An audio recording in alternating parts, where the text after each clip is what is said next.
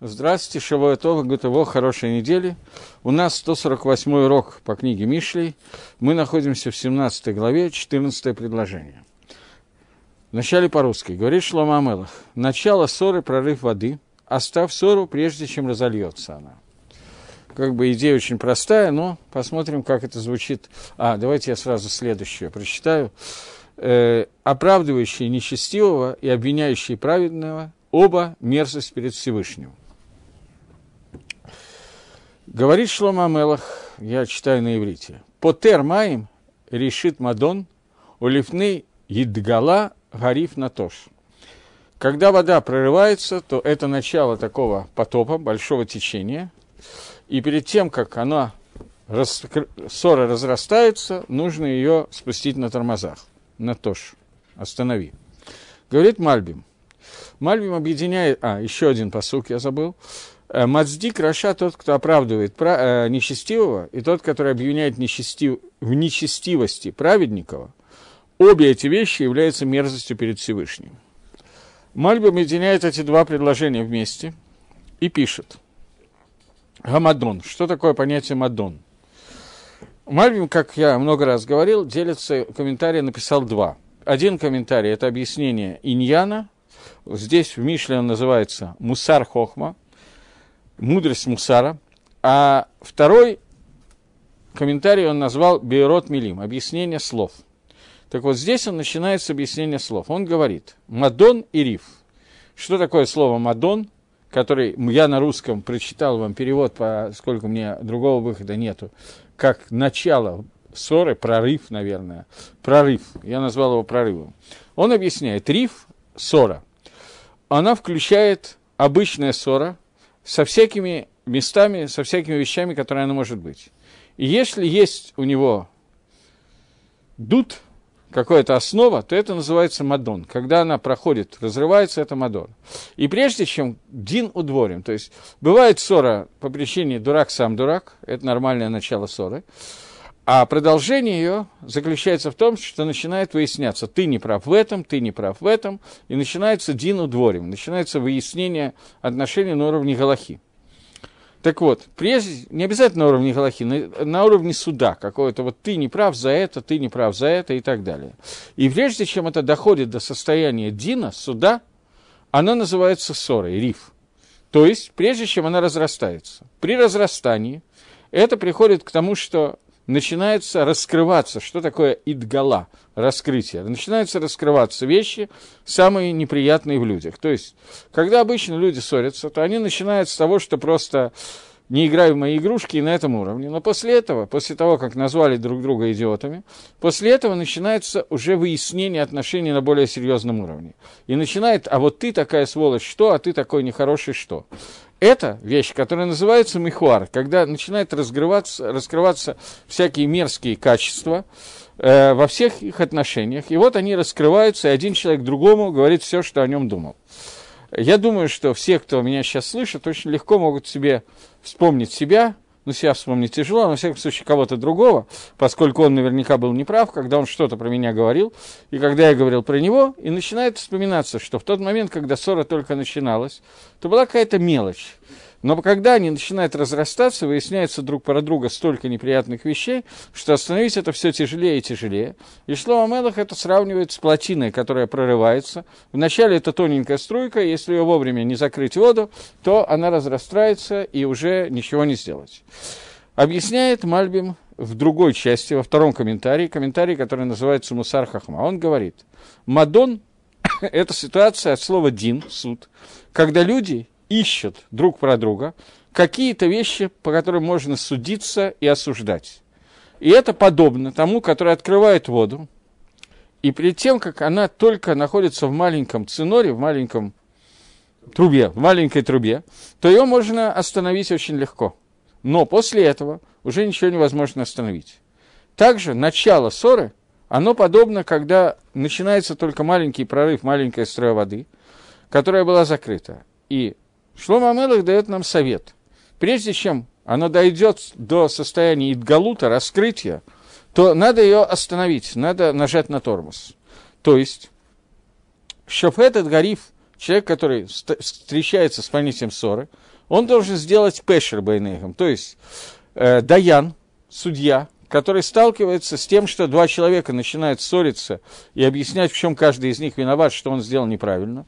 Задача Даяна в идеальном состоянии – сделать пешер, сделать пшару. Пшару очень трудно на русском перевести это слово, что-то типа компромисс. Он должен постараться сделать компромисс между ними и сделать, сгладить их ощущения. И это говорят наши мудрецы. Э, существует, дело в том, что галахическое понятие пшара, она существует в Геморе Сангедрин. Существует дин и пшара. Когда-то, когда я первый раз учил Сангедрин, мне это выглядело очень непонятным. Я, на самом деле, не то, чтобы я до сих пор это понял, но я привык немножко к этому. Гемора говорит о том, что Даян имеет право сделать компромисс. И мне это было всегда очень тяжело. Я прихожу узнать правильный закон, как правильно себя вести в этой ситуации. Я должен деньги, или он должен мне, или никто никому не должен, или что вообще происходит. А Даян делает шару. Ты ему заплати 40%, а 60% прости, что-то в таком духе. Как это можно сделать? Но Хазаль говорит, что Даян, прежде чем он услышал слова обоих, или даже услышал их слова, но еще не знает, в какую сторону идет суд, он может сказать им, пойдите и сделаем бацу. Бацу – это то же самое, что пшара, сделаем компромисс между вами. Но после того, как он услышал все, что происходит, Даяну запрещено делать пшару, он не может сделать компромисс. И он не может им сказать, пойдите и давайте мы договоримся. Поэтому, когда есть только решит Мадон, когда есть только начало дюна, то есть до того, как Дин начался, как суд начался, можно лаовсик их танот, можно прервать их требования, и если они на это согласны, то Баальдин имеет право согласиться с Даянами, Даян делает им какую-то пшару, какой-то компромисс. Но после того, как вещи были сказаны и услышаны, и уже известно, куда идет Дин, в какую сторону склоняется Дин, уже нельзя сделать никакого компромисса. Это Галоха Лемайса. Я сейчас, мы потом продолжим, но до этого я хочу сказать, что Гемора в Сангедрине говорит, что пшара – это выше, чем дин, компромисс – это выше, чем суд. Что очень странная идея, поскольку действительно люди пришли в суд для того, чтобы выяснить, кто прав, кто виноват, и кто должен платить, а кто не должен платить. При этом предпочтительнее для Даяна, для судьи, сделать компромисс, а не сделать суд. И Гемора там приводит этот посук, который мы сейчас разбираем, посук из Мишли, о том, что по термаем решит Мадон, что в самом начале, когда вода только прерывается, это лучше, чем сделать суд, и до того, как ссора разрастется, можно ее спустить на тормозах, которые называются компромисс. И Гемора рассказывает о Давиде Амелах, что он, понятно, что царь Давид был одним из судей, и он судил Амисраэль, что он постоянно старался сделать пшару, но если это было невозможно, например, Балайдиним не согласны, подсудимые не согласны на пшару, то в этой ситуации Давид Амелах вел правильный суд. Если бедняк был должен платить, он его обязывал заплатить, поскольку не может богатый человек из-за того, что другой бедный, проиграть на суде. Поэтому он а заставлял его платить, а потом через какое-то время он бедняку давал свои деньги из сдаки своей, я так предполагаю, что и Дамелах было хорошо с деньгами, поэтому он платил бедняку, отдавал ему эти же деньги, но он вел правильный суд. Но до этого старались всегда сделать пшару, если это возможно. Но все это до того, как идгале, как идет идгалут раскрытие. То есть, во время, когда еще не начался суд и таанот клаль, когда еще ссора не перешла, не перешла в состояние судебных претензий. Но если Даян услышал таанот, и он знает, какой должен быть псагдин, какая галаха, кто праведен, а кто нет, э, в этой ситуации уже, даже если ты хочешь сделать пшару, то ты уже не можешь это делать и тебе это запрещено. И Бальвим здесь делает очень красивый ворд, который не делает Гаон Мивильна, и говорит, что это продолжение, 15-й посук, следующий посук, говорит именно на эту тему. А именно, он говорит, Мацдик Раша, тот, который объявляет Рашу цадиком, или говорит, что цадик является Рашой, это мерзость перед Всевышним оба эти действия. То есть, если Даян уже знает, куда склоняется суд, то в этой ситуации, если ты делаешь пшару, то ты берешь у Раши немножко, и даешь ему то, что ему ломаге, то, что ему не полагается, а цадик потеряет немножко, немножко из того, что ему полагается, то это называется э, тавой, э, противностью перед Всевышним. Таким образом, Мальбим фактически объединяет эти два посука и делает из них один и тот же Магалах. Человек, которого выбрали Даяну, он имеет право и должен постараться сделать пшару, но только в том состоянии, пока непонятно, кто является праведником, а кто нет. В тот момент, когда это остается понятным, а он пытается все равно сделать пшару, это мерзость перед лицом Всевышним оба, оба эти действия. Гаон идет по другому Маалаху, но он вообще не говорит здесь о суде как таковом, а он идет по другому пути. Он говорит, что Мадон, это называется, Мальбим объясняет, что это от слова Дин, от слова суд, а Гагро объясняет, что это начало ссоры. Риф, ссора, это суть, середина самой ссоры. И это подобно, Мадон, подобен источнику, не источнику, а нахалей маем, ручьям воды, которые собираются в одно место. И после этого, когда мы открываем какой-то небольшой краник в этом месте, небольшой выход из этого места, то они начинают заливать все с большой силой. И также решит Мадон, и также начало ссоры. Поэтому перед тем, как ссора перерастает в очень серьезную, надо ее погасить. Потому что после этого ты уже не сможешь ее никаким образом погасить. Э, как бы Гаон здесь очень простой, говорит примитивную вещь, что в тот момент, когда ссора находится только в самом начале, и люди еще не успели сказать друг про друга все, что они думают, то в этом месте погасить ссору достаточно легко. Но в случае, если это уже перерастает на какой-то другой уровень, то начинается что-то подобное точке невозврата, когда очень тяжело вернуться, и в этой ситуации уже помириться практически невозможно. Э, есть еще один посук – который находится тоже в Мишле, но когда-то мы это читали, это 14 глава, тоже трудно перевести, подобрать русские слова, поэтому я... Говорит Шлома Амелах так, сейчас, секундочку.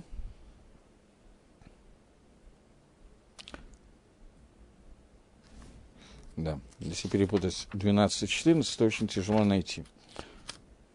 Я не нарочно, извините. Так вот, э, Шлома Мела говорит,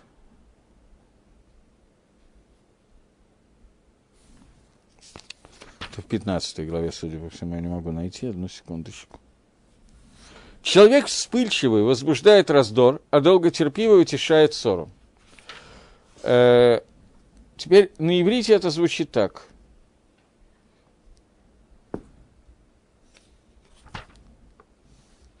Иш хема и горе Мадон, человек от слова хам, горячий, он производит ссору, в Эрих и Пайме долготерпивый, он успокаивает ссору.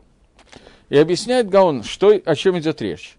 Здесь употреблено то же самое слово «мадон», которое употреблено в нашем посуке, которое Рамба переводит от слова э, Мальби переводит от слова «дин» – «суд», а Гагро переводит как «начало ссора». Здесь Гаон идет по тому же пути и говорит – Ишхима и Гаре Мадон. Мадон – это начало ссоры, как сказано, и приводит наш посук. Патер Маем решит Мадон. Открытие воды – это начало ссоры. И Мадон, ну происходит это слово Дин, что когда начинаются люди ссориться с другим человеком, с тем, кто делает с ним суд, то он думает, что то, что ему делает, Микадман дан. Он вспоминает то, что было раньше. То, что было раньше, Микадман днан – то, что было раньше, дословно. Таким словом, Днан – это тот суд, который был раньше. Грубо говоря, Рувен с Шимоном поссорились и собираются судиться. Он, они вспоминают прежде всего все ссоры, которые были раньше, все, что было 5, 10, 15 лет назад, и это называется Мадон – начало суда. Риф – это середина ссоры. И это сказано, что человек, который вспыльчивый, он из Мадона, из начала суда – переводит, он начинает ссору и не останавливает ее так, как можно было остановить в начале. Человек же, который рахипаем, долготерпивый человек, он промолчит, он сделает шекет. И тогда даже, если ссора уже началась, и уже есть какая-то, уже воспоминания, они полностью включены и так далее, тем не менее, их можно будет остановить, поскольку это человек, который может терпеть даже после того, как он вспомнил все, что было год-два назад. Так Гаон учит этот посук. Э, у меня относительно недавно, я не помню точно когда, но относительно недавно, э, был такой разговор с неким, даже уже, наверное, не очень молодоженым, у него уже некоторое количество детей есть. Но он мне, наверное, это в то время детей было мало, он мне жаловался, что его инструктировали при вступлении в брак, что нельзя ложиться спать, не помирившись с женой. Если поссорились, то обязательно надо помириться с женой перед тем, как ложиться спать. И он каждый раз пытался это делать, а результатом было, что ссора разгоралась значительно больше и больше, потому что жена говорила, отстань от меня, все, ложимся спать и ни о чем не разговариваем. Потому что ей хотелось успокоиться, немножечко спокойно провести ночь, а потом на завтра уже как-то нервы успокоены, уже выспались, и уже можно спокойно себя вести. Вот. А его инструктировали, что ни в коем случае этого нельзя делать, потому что техника безопасности по работе с легко воспламеняющимися предметами, то есть женой, она состоит в том, что надо сразу же, цитируя этот посук, сразу же успокоить ссору. Поэтому, когда мы говорим о том, что говорит Шлома Амелах, понятно, что, как в любом месте, нужно немножечко пользоваться головой. И в разных ситуациях ситуация бывает разная. Понятно, что ссоре нельзя дать разрастись, и надо постараться успокоиться и спустить на тормозах все, что можно. Но в ситуации, когда уже это перешло границу, когда вот сейчас лучше бы просто немножечко, чтобы два человека помолчали, успокоились, дать забыться тому, что есть, то в этой ситуации лучше некоторое время просто не общаться. Это не обязательно одна ночь, это может быть два-три дня, может быть по-разному, но это не означает, что нужно обязательно, как только ссора началась, перейти на то, что вот сейчас миримся и все, и все, что ты только что обо мне вспомнил или вспомнила, это все мы тут же забываем. Это невозможно сделать, поэтому нужно пользоваться немножечко аспектом серого вещества для того, чтобы понять, как лучше успокоить ссору, но при этом то, что говорит нам Шлома Амелах, и это бывадай со всеми технологиями процессов примирения, которые существуют, бывадай, что мы должны понять, безусловно, что нужно пользоваться пониманием характера человека, с которым ты сейчас поссорился, тем, как с ним мириться и так далее. Нету одного патента, который дается на все случаи жизни, и это надо понять как дважды два четыре. Итак, Гаон объясняет, что здесь речь не идет о судебном процессе, в отличие от Мальбима, а речь идет об обычной ссоре, которая происходит между людьми, и когда человек ссорится между людьми, начало ссоры связано с тем, что он начинает вспоминать, а что он мне сделал пять лет назад, а что он сделал, когда мне было 10 лет от роду и так далее. И эти воспоминания нужно оборвать. И для этого мы привели посук, который находится в главе номер 15, 18-й посук, пока его нашел, заняло какое-то время, который говорит о том, что когда начинается этот мадон, который является началом ссоры, вспоминание о том, как мы с ним, о чем мы с ними уже судились и так далее, в этот момент можно остановить плотину, но в тот момент, когда она рухнула, когда начинает вода течь с большой скоростью и с большой силой, то этот момент остановить очень тяжело. Для этого нужен, нужно понятие, которое называется эрихепаем. Эрихепаем – это понятие, связанное с долгим терпением, с умением терпеть. И поскольку есть Юдгимл, 13 принципов милосердия Всевышних, один из них начинается с того, что Всевышний Эрехипаем, и Всевышний нас учит, что так же, как я Эрехипаем, так вы должны быть Эрехипаем. Так же, как я терплю ваш авирот, так вы должны терпеть авирот не себя, естественно, а других людей, которые направлены по отношению к вам, и должно быть определенное понятие умения вытерпеть какую-то вещь и спустить на тормозах. Желательно на тормоз нажать как можно раньше.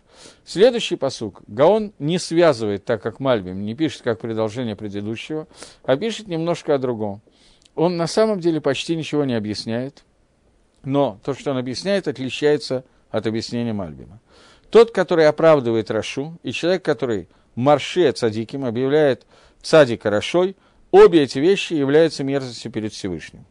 И он говорит обе эти вещи, потому что даже то, кто поддерживает руками Рашу, это тоже мерзко перед Всевышним. То есть здесь он пишет не про того, который не так, как Мальбим объясняет, что тот, который э, Марше Цадик, он к этому вообще не относится. Он относится к два человека, которые обе мерзкие перед Всевышним, это Раша и тот, кто его поддерживает.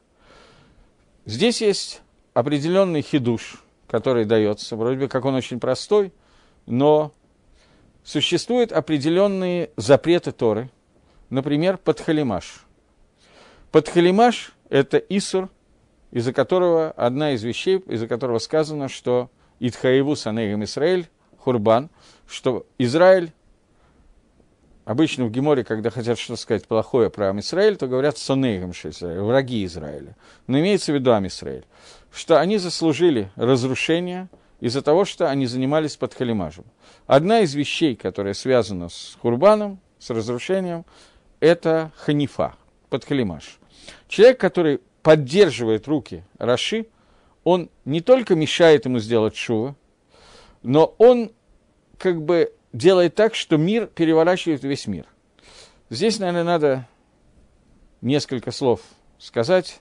Я их несколько раз уже говорил, я помню, но не помню на каких уроках, о чем.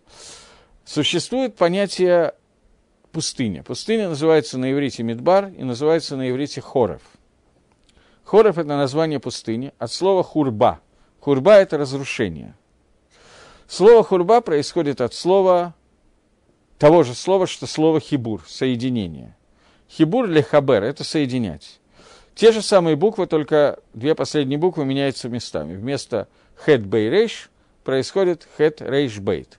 И вместо слова хибура происходит слово хурбан – Э, в Галахот Шаббат определение одной из малахот, малахи строительства, биньян, называется ли хабер халаким, соединять кусочки.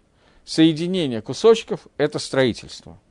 Строительство этого мира, всего мира, Акодыш Барагу сделал посредством хибура атиот, соединения букв Сейфер Торы. И то, как соединены буквы в Сейфер Торе, это определяет то, что происходит в этом мире. Поскольку это определяет связь Творца – с творениями. Это суть Сейфер Тора, поэтому Сейфер Тора, то, как она соединяется, 22 буквы алфавита, и соединяется внутри всей книги Торы, это и есть то, что мы видим в этом мире. Причем есть люди, которые есть, я не уверен, были люди, которые умели смотреть на мир и видеть изнутри мира Сейфер Тора. Это был Авраам Авину, про которого сказано, что он соблюдал все мецвод, включая мецвод Дарабонан, и он увидел, выучил Всевышнего из этого мира он мог посмотреть на мир и увидеть, как в этом мире проявляется свиток Торы, который был написан. Есть люди, сейчас я имею в виду нас, которые не умеют смотреть на мир и видеть свиток Торы, но проблема значительно больше. Они умеют смотреть на Сейфер Торы и видеть не то, что должно быть в мире.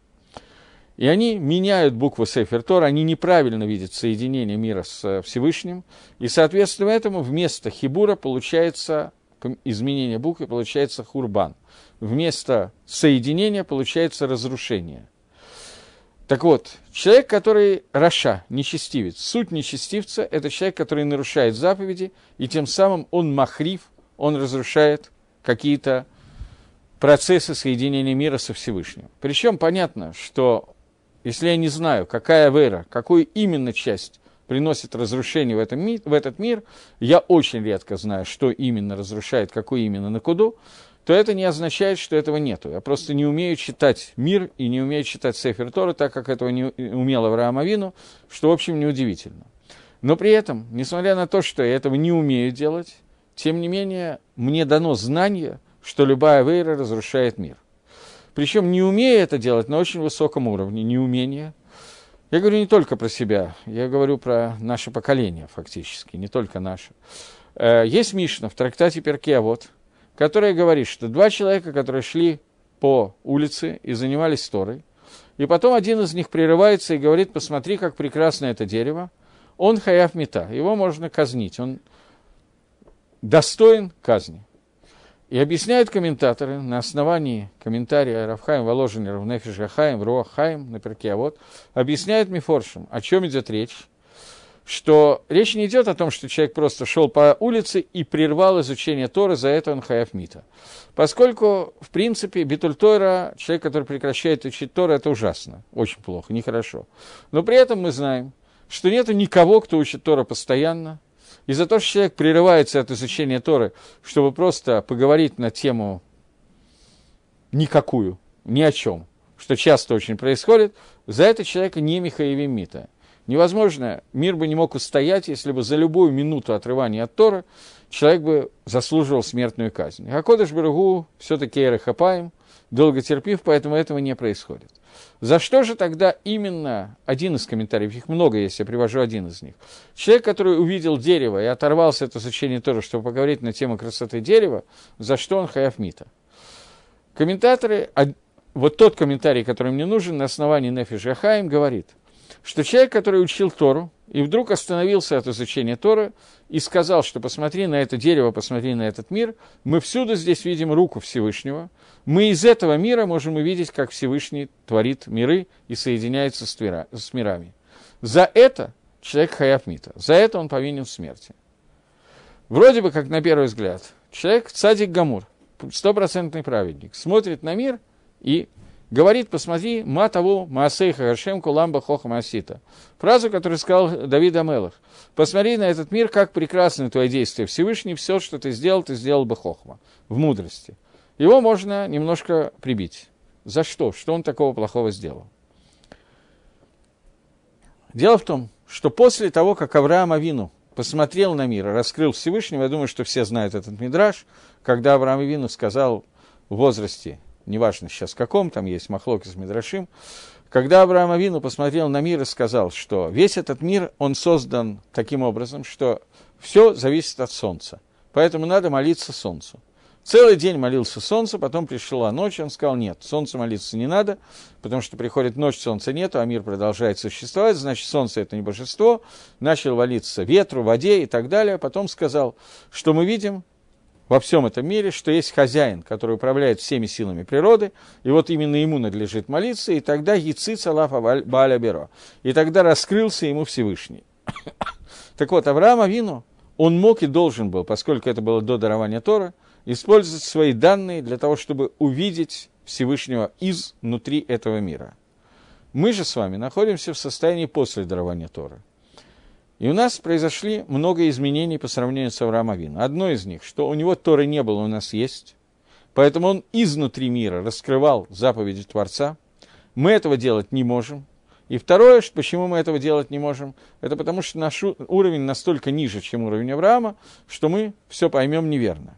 Человек, который вдруг начинает учить Всевышнего в этом мире из природы, которая нас окружает, начинает из закона Гейлюсака, учить Всевышнего, или из Эйнштейна и так далее, познавать Всевышнего, то это абсурд, потому что наша задача познать Творца не из того, что нас окружает, а из того, что создано для того, чтобы мы познали Всевышнего, то есть из Торы. Но человек, который делает это иначе и ведет себя как Раша, нарушая какие-то из мецвод – он прерывает свою связь с Творцом, и не только свою, он врывает, э, вносит бгам, изменения, изъян между нами и Всевышним, не дай Бог. Человек, который ему помогает в этом, тем, что он его миадет, как по-русски миадет? Стимулирует. Стимулирует, поддерживает. Человек, который дает ему поддержку, то в этой ситуации он тоже противен Всевышнему, я не знаю, так же, как первый или нет, но это тоже противно Всевышнему. Поэтому, когда Мисраэль Ехнифу и Агриппу с Гамелах, когда народ Израиля сделали вот под халимаш, поддержку, которую нельзя было делать Агриппусу, я не буду сейчас долго входить в эту историю, то Всевышний ответил, что за это вы итхаявтам хурбан, за это вам надлежит быть, вы разрушаете мир. И это влечет за собой разрушение мира. И это то, что говорится здесь. Человек, который мацди краша, оправдывает нечестивцев. В нашей ситуации это происходит в наше время. Это происходит очень часто. Поскольку у нас бывает ситуация, когда мы зависим деньгами от кого-то, например, начальник, директор, хозяин производства и так далее. И если его не похвалить, то можно лишиться денег, зарплаты и так далее. В этой ситуации Ецергара, которая говорит, что надо как-то быть хорошим и так далее, она очень сильная. Еще сильнее Ецергара, когда мы говорим, что мы хотим, мы все евреи, все вместе, все дружные и так далее, все евреи хорошие, ни у кого из евреев нет ни одной авейры, Шинамар, Амех Кулам Цадиким, народ все праведники и так далее. Целые псуким, цитирую Мишнаес и так далее, всего одну, потому что вторую мы еще не выучили, и начинаем кричать на каждом перекрестке, что все цадиким – и так далее, то мы тем самым не только не выполняем заповедь Хоктахеха Тамитеха, что ты обязан упрекать человека, который делает Авейру. Это понятно, что мы не делаем. Но мы еще под лозунгами приближения к Торе и так далее, мы на самом деле делаем так, что мы показываем, даем гекшер. Я не знаю, как по-русски это сказать. Свидетельство о, Свидетельство о кашруте некошерному поведению, антикошерному поведению, и это может вызвать то, что человеку будет труднее сделать шуву, и это может вызвать еще худшее, что кто-то будет тоже удаляться от Торы и от заповедей. Поэтому говорит Шлома Амелах, что человек, который мацди краша, и наоборот, человек, который праведнику делает какие-то, указывает в нем какие-то изъяны, обе эти вещи являются противными перед Творцом, поскольку, поскольку почему мы только что обсудили. Окей, это было 15 предложение. 16 предложение. Для чего деньги в руке глупца? Чтобы купить мудрости, когда нет разума. Это переводчик здесь поставил это как вопросительный знак. Попытаемся прочитать это. Ламазе махир бы ксиль. Дословный перевод. Зачем нужна цена в руке глупца?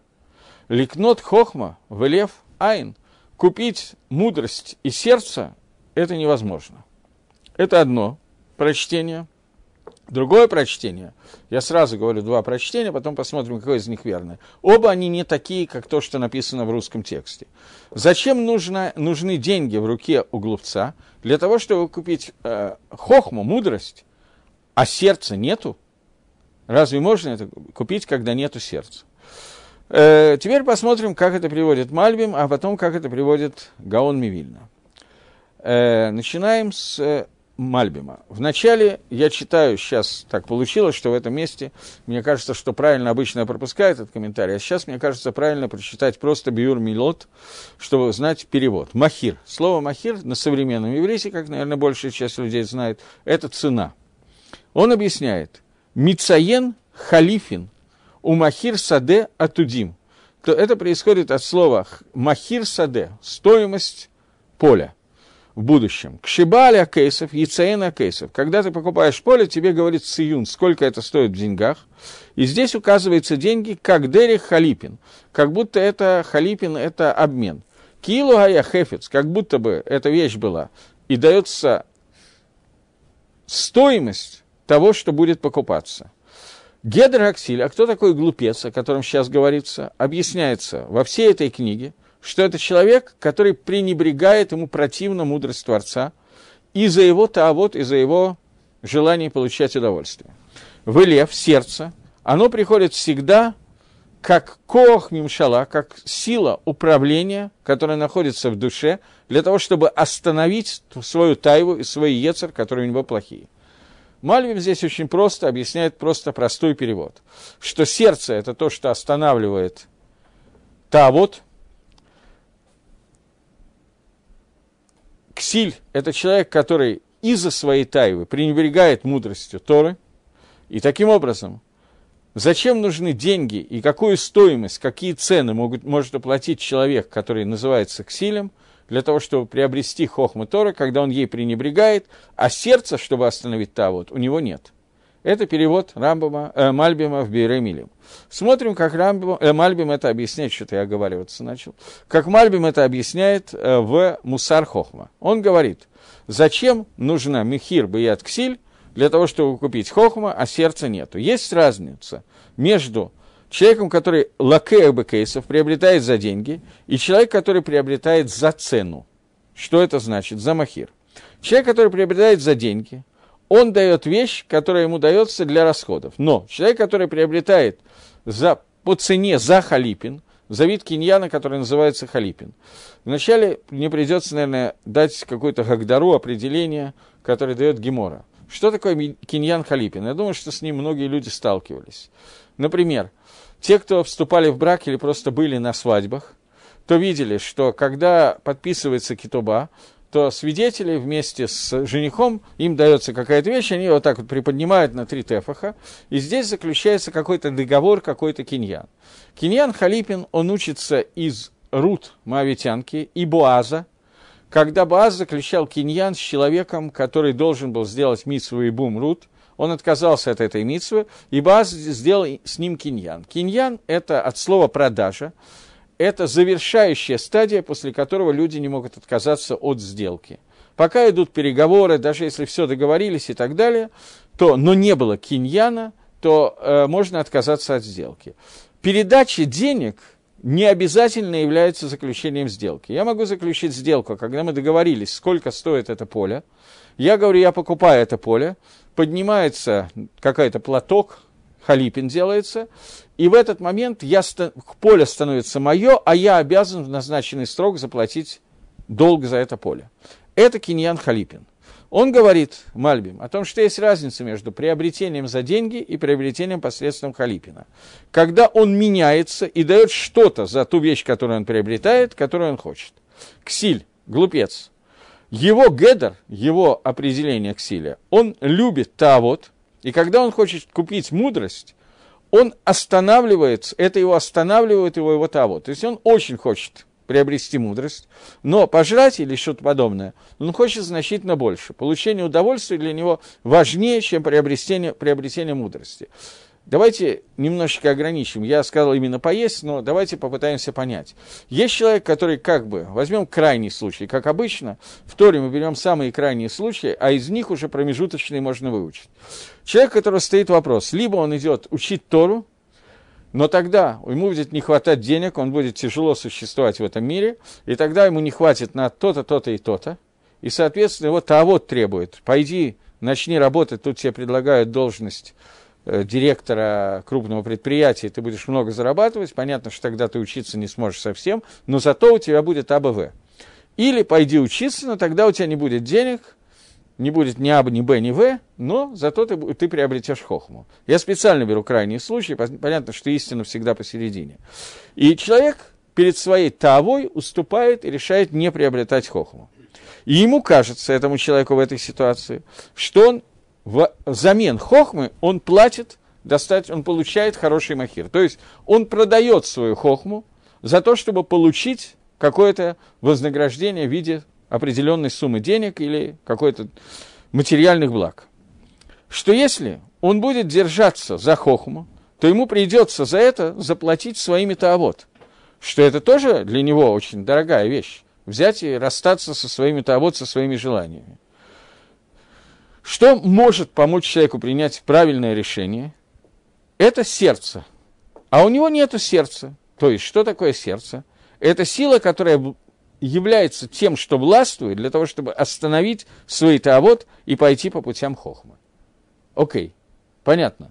Я специально привел самый грубый пример, который можно привести, потому что понятно, что человек не может жить совсем без материального мира. Об этом есть Мишна в Перкеавод, Энкемах, Тора, эн Тора, эн Хемик. То есть Мишна, которая говорит, что если у человека нет Тора, то нет муки, хлеба грубо. Если у него нет муки, то у него нет Торы. Поскольку человек не может полностью устраниться от материального мира, для этого Всевышнего послал в этот материальный мир, поскольку здесь существует не только душа, но и тело. Поэтому тело и душа должны быть связаны друг с другом в Авадат Гашем, в службе Всевышнего.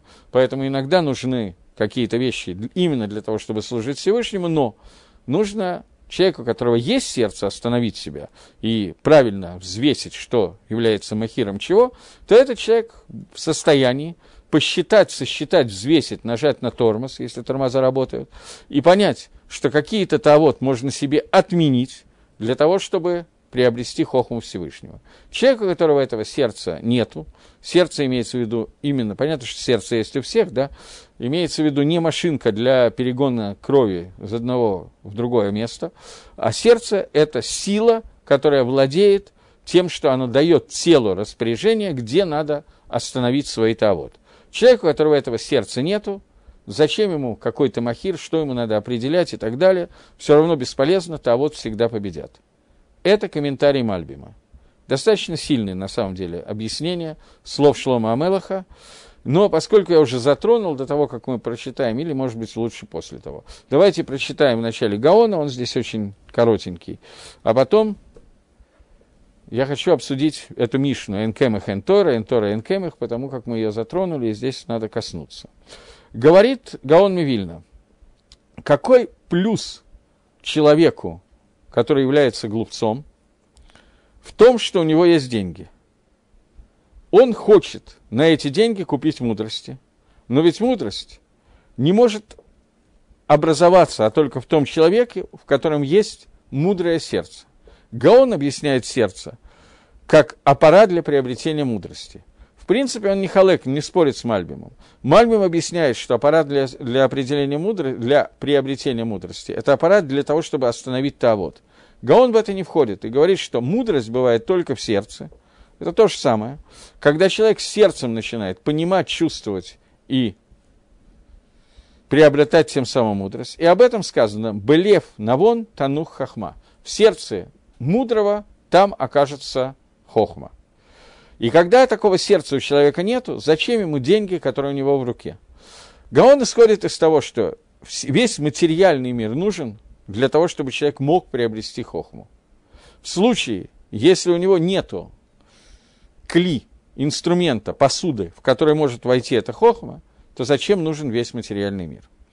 И это и есть источник, макор Мишны, Энкемих Энтора, Энтора Энкемих. Поэтому нам придется в нее немножечко войти для того, чтобы понять, о чем идет речь.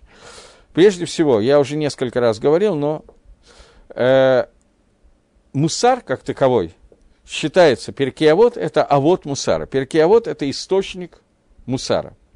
Но мусар как таковой, он не, нету ни одной книги письменной Торы, кроме Мишли, которая занимается только мусаром. Вся книга Мишли, она, на ней основан весь мусар. И Перкиавод, на самом деле, поскольку это устная Тора, его асмахта, он берется из книги Мишли. Поэтому давайте попытаемся понять Мишну. Энкемех, Энтора, Энтора, Энкемех, благодаря тому, что мы сейчас учим. И Мальби Мегаон объясняет одно и то же, что для того, чтобы человек приобрел мудрость Торы, ему нужен стоп-сигнал, чтобы он мог остановиться от своих тавод, и что его сердце должно работать сосудом, который регулирует, где должна закончиться тавод и начаться хохма, а где без тавод не может существовать хохма. Э, мы как-то с вами обсуждали, я вынужден возвращаться к тому, что я говорил, потому что иначе непонятен этот посук.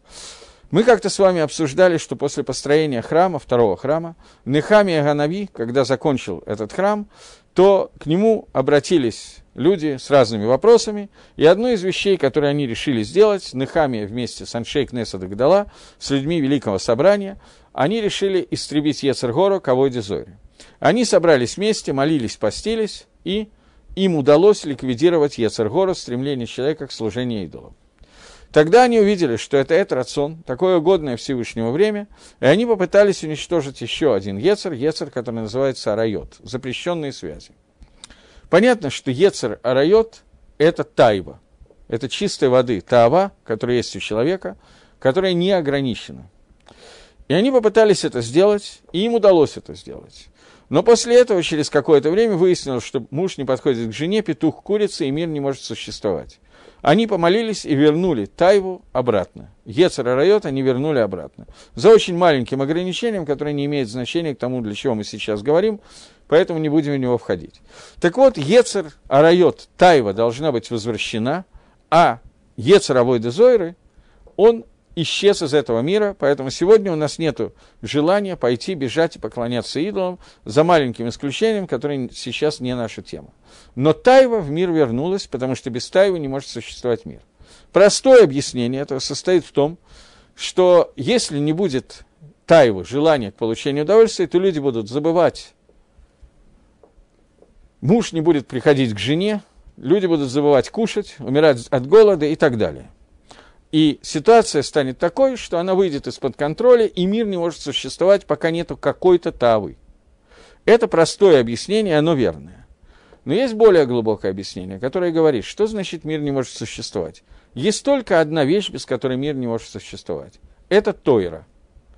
Человек не может учить Тору без того, чтобы он не получал, не балдел, не получал удовольствия от изучения Торы. Те, кто пробовали, знают, что я прав. До тех пор, пока человеку не становится интересно учить Тору, это геном. Это ужас. В тот момент, когда он как-то начинает вдруг прозревать, я не знаю, как правильно сказать, начинает получать, кайфовать от изучения Торы, то в этот момент совершенно другая жизнь начинается у человека. Тора без тайвы не идет. Поэтому поскольку источник всей Тавы – это Тойра, Эцхаим Гила Магдикинба, дерево жизни для тех, кто держит, э, за него держится, то поэтому Аншейк Несадагдала были вынуждены вернуть Тайву в этот мир. Но существует пропорция между Тайвой как средством изучения Торы и самой Торой. Когда Тава является только средством для того, чтобы приблизиться к Торе и начать ее учить и учить ее, то это отлично. В тот момент, когда Таава, она перекрывает все, а Тора уходит даже не на второй план, а на не знаю какой план, то начинаются проблемы. Хазаль говорят, «Эйн Тора, эйн кемех, эйн кемех, эйн Тора». Простой смысл этой Мишны, нету Торы, нету муки, нету муки, нету Тора, простой смысл этой Мишны примитивен. Человек, которого нет еды в материальном мире, он не может заниматься Торой, потому как тело не может существовать, и все. И это понятно просто и верно. Но здесь есть одно маленькое «но». А что значит «эйн Тора, эйн кемах»? Что означает «нету Торы, нету кемаха»? Я думаю, что все, кто меня слышит, в том числе я, который тоже себя слышу, знают много людей, которых Торы, ну, ни капли, а кемаха, ну, завались. Что имеет в виду Тана, который говорит, что нету Торы, нету муки? Если мы переведем муку просто как материальный мир, то Миша непонятно. Не просто непонятно, а неверна. Значит, нам надо понять, что имеет в виду Танаем, когда говорят, что нету Торы, нету муки, и нету муки, нету Торы. Объяснение очень простое, что нету смысла в муке, если нету Торы. Не то, что ее нету, она есть, но для чего? Я когда-то, много лет назад, я даже не могу точно сказать, в какое время, думаю, что я в школе учился. Может, не так много лет назад, но я учился в школе. Э, помню, что там мне по какой-то причине надо было пойти на... Кто-то из моих приятелей участвовал, он потом стал артистом, в то время участвовал в детской самодеятельности и играл гадкого утенка. Когда я читал «Гадкого утенка», я это не обнаружил, но когда я смотрел, я был чуть старше, вот это вот представление, мне понравилась фраза. Там были кролик, когда утенок попал к кроликам, то кролик рассуждал. Кролик вообще, я потом уже увидел настоящего кролика, очень тупое животное, совершенно фантастически тупое. Но там, как в Винни-Пухе, это был умный кролик, и он рассуждал. Он рассуждал, мы едим капусту, чтобы жить, или мы живем, чтобы есть капусту. Я, почему-то у меня такое детское впечатление об этой фразе осталось. А что, какой смысл жизни человека? Действительно только пожрать или нет? Так вот, говорит нам Тана в перке, а вот, что если эйн Тора, то эйн кемех.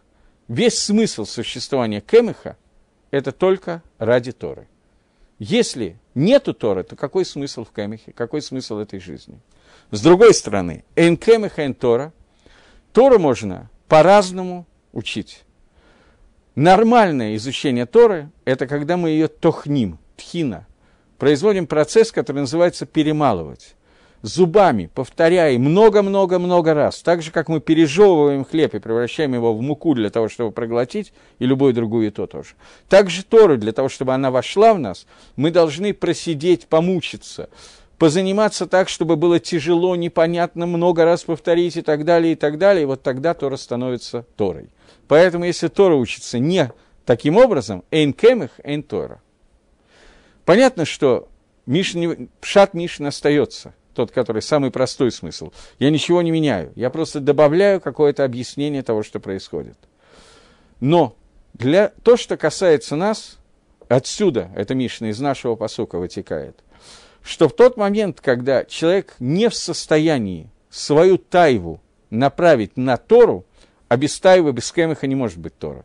Без того, чтобы человек получал удовольствие как от еды, от многочисленного повторения и пережевывания Торы, перетирания ее.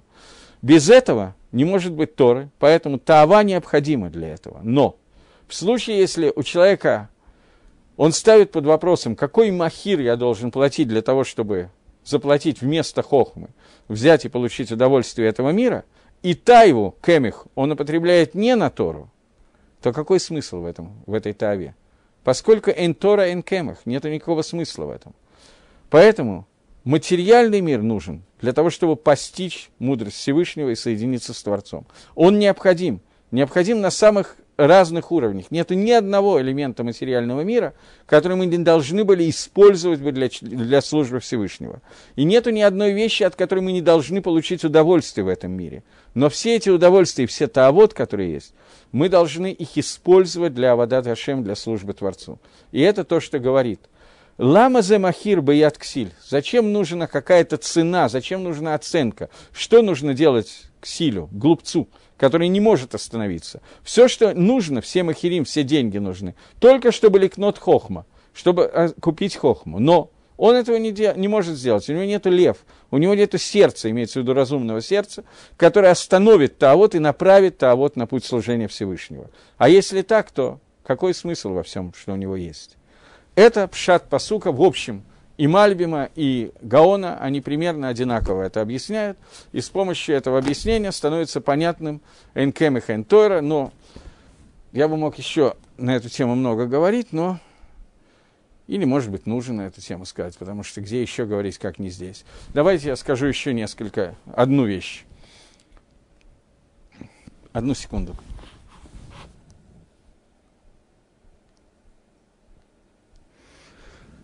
В девятнадцатом предложении у нас будет написано, я перепрыгну, чтобы мне было легче, «Любит грех тот, кто любит раздор». Как это звучит на иврите? Агев пеша, агав маца. Человек, который любит авейрот, он любит мацу. Что такое маца? Любит мацу. Переводчик перевел нам маца как раздор, ссора. И это правда. Это слово не только здесь появляется, много раз в Танахе появляется слово «маца», и каждый раз это означает слово «ссора». Я понимаю, что это Пейсаха далеко, но тем не менее. Существует, начинается первый раз, это слово появляется в Торе, когда написано, совсем недавно мы читали, что Маширабейн выходит из дворца фараона и видит людей, которые дерутся. Вы и нацу анашим. И нацу это тоже слово «маца». Подрались люди – Драка переводится словом маца. С русского на иврит маца – это драка. Э, с другой стороны, есть слово лехем. Понятно, чем отличается маца от лехем. Тем, что в маце нету дрожжей. Маца – это не скисшее тесто, не, как это, не поднявшееся тесто. А лехем – это поднявшееся тесто. Лехем – это хлеб. Хлеб и маца – ингредиенты одни и те же. Мука и вода но результат немножко разный. В чем этот результат? Слово маца происходит от слова ссора, драка. Слово лехем происходит от слова милхама, война.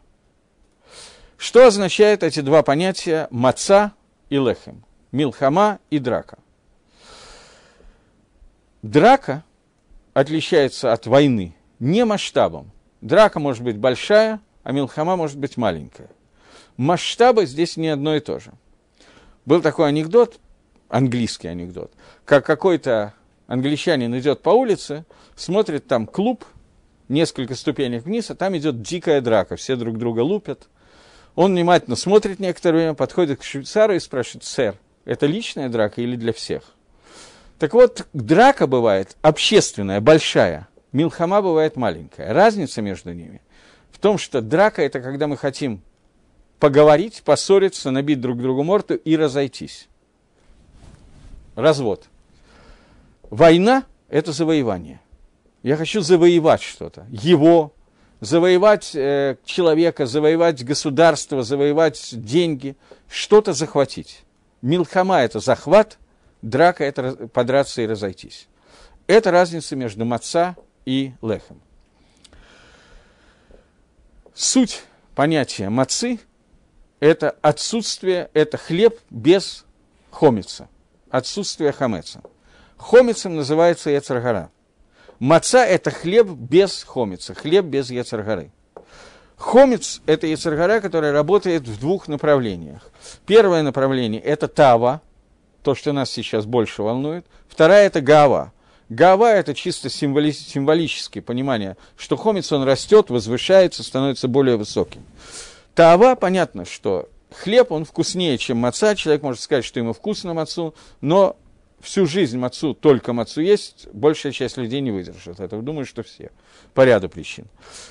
Хлеб – это то, та маца, которой придали какой-то вкус. Она такая пышная, ну, понятно, о чем идет речь. Э, поэтому Хлеб – это маца с тайвой, а маца – это хлеб без тайвы. Говорит Мидраш, что, в принципе, Акодыш Барагу должен был бы запретить хлеб все время, постоянно. Запретить его один раз и навсегда. Но Всевышний увидел, что мир не может существовать, если запретить хлеб. Поэтому он разрешил хлеб в пищу и запретил его только в день Пейсаха, семь дней, который запрещен нам хомец. Пшада пашут, обычный пшат, как обычно правильный, но не полный, состоит в том, что человек не может, все человечество не может не есть хлеба вообще и питаться только мацой. Не выдержит кишечник, не выдержит вкусовые качества, человек не выдержит. Поэтому Акодыш Барагу разрешил нам хлеб. Но в Пейсах запретил его. Пшат не очень пашут, более глубокий смысл этого. То, что хомец – это Ецергара. Мир не может существовать, если в мире нет Ецергары. Поскольку смысл существования мира – это свобода выбора, которая есть у человека, и человек должен научиться себя вести так, чтобы победить свою Ецергару. Это то, что от него требуется. Но убрать Ецергару из мира – это уже не Алам Азе, это уже Алам Аба, это уже грядущий мир. А Акодыш Барау хочет, чтобы вначале мы заслужили награду, а потом только получили ее. Поэтому убрать Яцергора из этого мира преждевременно. Но на время Пейсаха, когда мы выходим из Египта, нам убрали Яцергору, убрали Хомец, для того, чтобы мы вышли на Мадрегу, на уровень, когда мы в состоянии кушать только мацу, то есть мы должны подраться с Ецергорой и постараться расстаться с ней. В остальные дни года нам разрешили лехем. Он разрешен в пищу. Но жертвоприношение, которое мы приносим, более высокий уровень еды, личные жертвоприношения, не, слегка общественные жертвоприношения, мы нигде не приносим жертвоприношения хлебные, кроме как маца. Даже лехом апаним, который был тефах высотой, это был маца – Маца приносится в карбонот, лехем нет, за исключением одного корбана, когда приносится лехем в жертву. В шивот приносится в жертвоприношение штей лехем, два хлеба. Два хлеба. И эти два хлеба, которые приносятся в шивот, они, они Царихиюн, нужно понять, как это может быть. В Шивот, в день дарования Торы, мы приносим в жертвоприношение хомец, который символизирует Яцергару. Что это значит? В связи с тем, что мы обсудили, что есть понятие милхама, война, и понятие маца, драка, то все дни года, пейсах, у нас есть митсу, ахилат маца, и нам запрещено в корбан приносить что-то, кроме мацы. Но в Шивот это день дарования Торы, а Тора – это лекарство против Ецергоры. Тора может сделать так, что мы завоюем нашу Ецергору. Мы ее подчиним себе полностью – Поэтому в этот день, в день, когда Тора спускается в мир, можем в качестве корбана принести не только мацу, но даже хамец, лехем, от слова милхама. Теперь можно понять, что означает фраза, когда мы говорим о том, что человек, который не в состоянии справиться со своей таовой, о которой говорит сейчас наш посук, он находится в состоянии, когда таава завоевывает его. Он не может прикоснуться к мудрости, он не может купить, приобрести хохму. Но человек, который может подчинить себе эту тайву, у него есть сердце, которое с помощью Торы дает ему возможность подчинить тайву, этот человек приобретет мудрость и приобретет Тору. И это пшат Мишны Перкеавод, очень серьезный пшат. Эйн кемих эйн Тора, эйн Тора эйн кемих. Нету муки, нету Торы, нету Торы, нету муки. Поскольку это идет вместе, хохма помогает сердцу проконтролировать, и тогда сердце помогает отключить тайву, и это делает то, что приобретается хохмой. Я просто думал об этом не говорить, но решил, что если я в этом посуке это не скажу, то посук останется непонятный. Вот, так что мы прошли очень мало, значительно меньше, чем я планировал. Мы остановились на посуке номер, номер 15 и... Нет, 16. Мы прошли 16-й посук, а 17-й Байзра Дашем на следующей неделе. Все, спасибо. До новых встреч в эфире.